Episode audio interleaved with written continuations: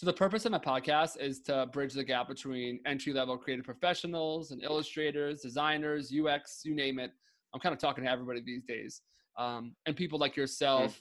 who are uh, doing well and uh, are crushing it, and are you know working with companies like the Jacky Winter Group, uh, and for people that are looking to get to that place, they're maybe in design school or maybe they're setting out on trying to get representation. Um, do you have any advice? Uh, it could be kind of broad or specific, but you know, in short, if you want to be an illustrator and you're looking, you're at the foot of the mountain, what advice would you give that person? Mm. Um, I well, the first one is it's it's both the it's both the best advice you'll ever get and the last thing you'll ever want to hear, which is um, uh, don't put too much pressure on yourself to figure things out right away.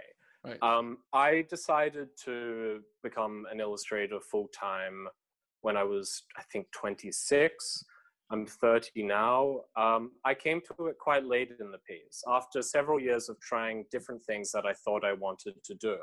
And, and in some of those years when I was uh, at moments totally directionless, I was informed, I think, way too heavily by uh, by anxiety around what I was doing, and not nearly enough about about about um, by a capacity for pleasure or just for living in the moment.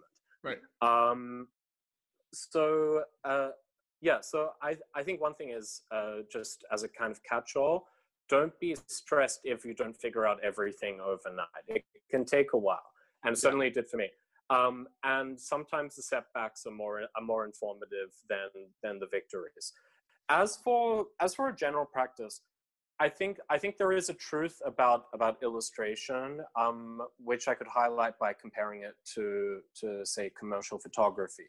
So in commercial photography, you'll start with you'll start with some you know kind of limited equipment uh, and, but gradually the stakes will, will, will keep on rising. And then towards the end, you'll be shooting uh, royalty and pop stars in progressively nicer studios around um, progressively more animated and wonderfully eccentric uh, makeup artists and like and set assistants and so on.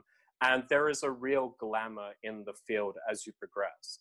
Um, not it's not quite the same with illustration the yeah. reality is that whether I'm drawing for myself or drawing for, say, like an Apple or a Google, I'm sitting I'm sitting at the same desk alone, listening to listening to like the same album on repeat, uh, with you know with with a blank sheet of paper and a pen.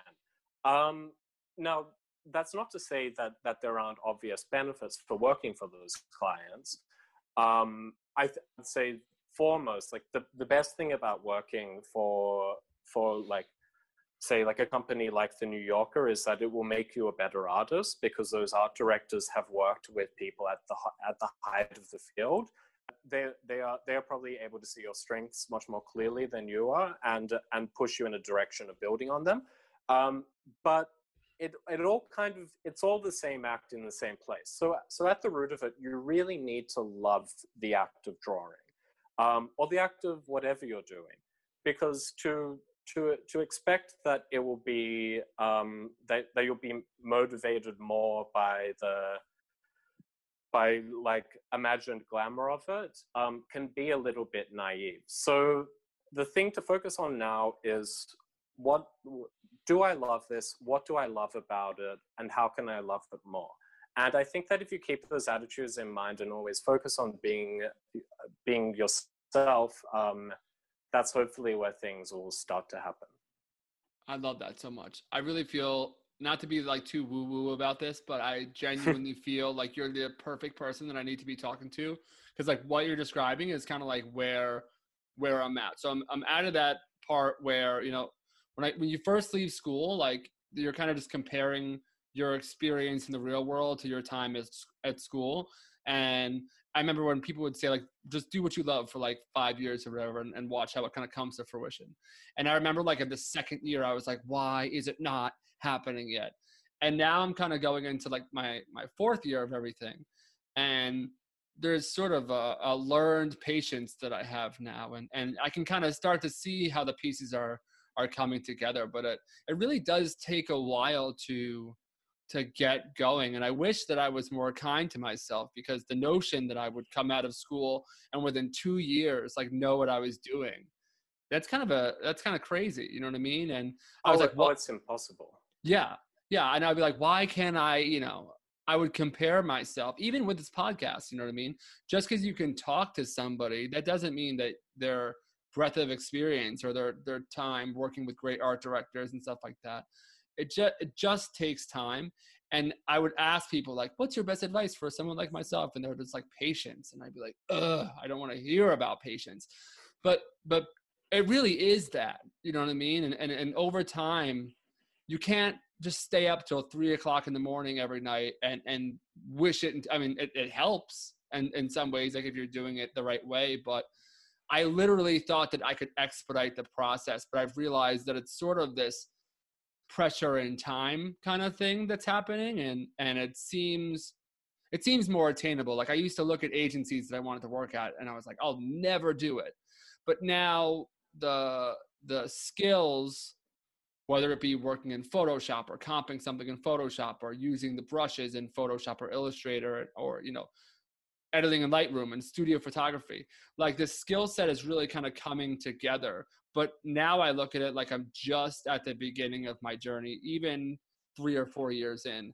And then when i listen back to this in the future this what i'm saying right now is going to seem insane because mm-hmm. there are people that have worked in this industry that worked in it for 10 20 30 years and only then did they get recognition or, or, or acknowledgement so i think it's it's a lot easier when you realize that your heroes probably it took longer than you think it's always easier to compare yourself to uh, to to the youngest successful person in the field than Right. to be re- than to be re- reassured uh, by by by the older stalwarts of the of the field.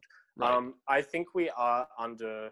Well, first of all, like I, I know it's kind of hollow when someone who on the outside has a healthy career says says worry about things less because, like, of course, easy for you to say, right? yeah Um, and when you're young your ego is crazy when you're young you're like you don't know anything about my life but really like it's Oh, sound yeah. advice you know oh yeah. Although I will say, um, I mean, I don't want to speak for everyone who's attained a certain level of success, but um, and and and you know, and I don't even know how comfortable I feel saying that I've attained a certain level of success, because I will say, like, I still, I mean, it doesn't necessarily get any clearer. I'm still trying to figure out what I'm doing. And I still have days of of like enormous crisis where I'm thinking like, oh, this is all trash. What am I doing? yeah So, um, so like if you're hoping for a for like a eureka moment for things to fall into place, that never really comes. Incidentally, I think it is um, important to hold yourselves yourself to some tough standards, not necessarily to to younger contemporaries who are killing it.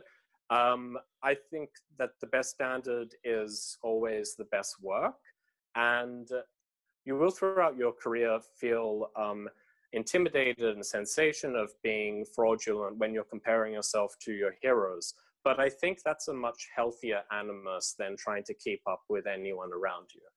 I think it's important to notice that like every year counts. Like if you're 28 and you're talking to a designer who's like 35, they have had like so much more time like on the court kind of thing and it's so easy to be like yeah but i'm almost that old it's like yeah but you're you're kind of not though it's like every and people start their career at all different times That's so true. I'm just like, you know, and these these are obviously like sweeping generalizations, but people start the career all different times. That being said, however many years like you've been in the field, every single one of those counts. Because if you if I was to look at my work from a year ago, it was like it's like terrible compared to how it is now. And every single one of those counts. So like it's so easy to be like, yeah, I'm 25, and that person who's a creative director at that agency is like 35. We're almost the same age. It's like you're you're really not. Like there's just so much more time allocated towards holding the craft and um, I think you Yes. need to get a couple years under your belt to get to a place where you're like, oh, okay, I see where this is going, you know? Well, I think that's really prudent because it's not just a matter of comparing um, your age, like your biological age. It's a matter of comparing your professional age. Right. And having and having worked in an industry for a year or or less is a very different thing to having worked full time in that same industry for 10 plus years. Right. I did find that um, things didn't fall into place uh, without a great deal of hard work behind it. And I sort of made in moving to New York a bit of a Faustian bargain.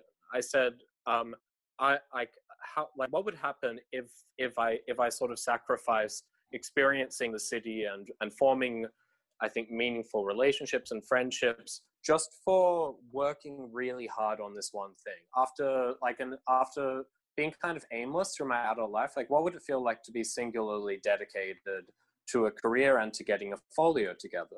Because something that's interesting about illustration is that the only thing standing between you and having the folio that you want is um, is is is your ability and your time. Um, so to your earlier point, it is very easy um, to keep to keep on working until three at the night. But that said, you, um, you, you might be losing vital parts of yourself in the process. And it's important to, you know, it's, it's important to have fun and to have friendships and to go and see things. Like this feeds, um, this feeds who you are as a person and who you are as an artist. And, and the two should be quite uh, linked. Um, so you can fast track things to a certain extent, but it's not necessarily the healthiest thing for yourself.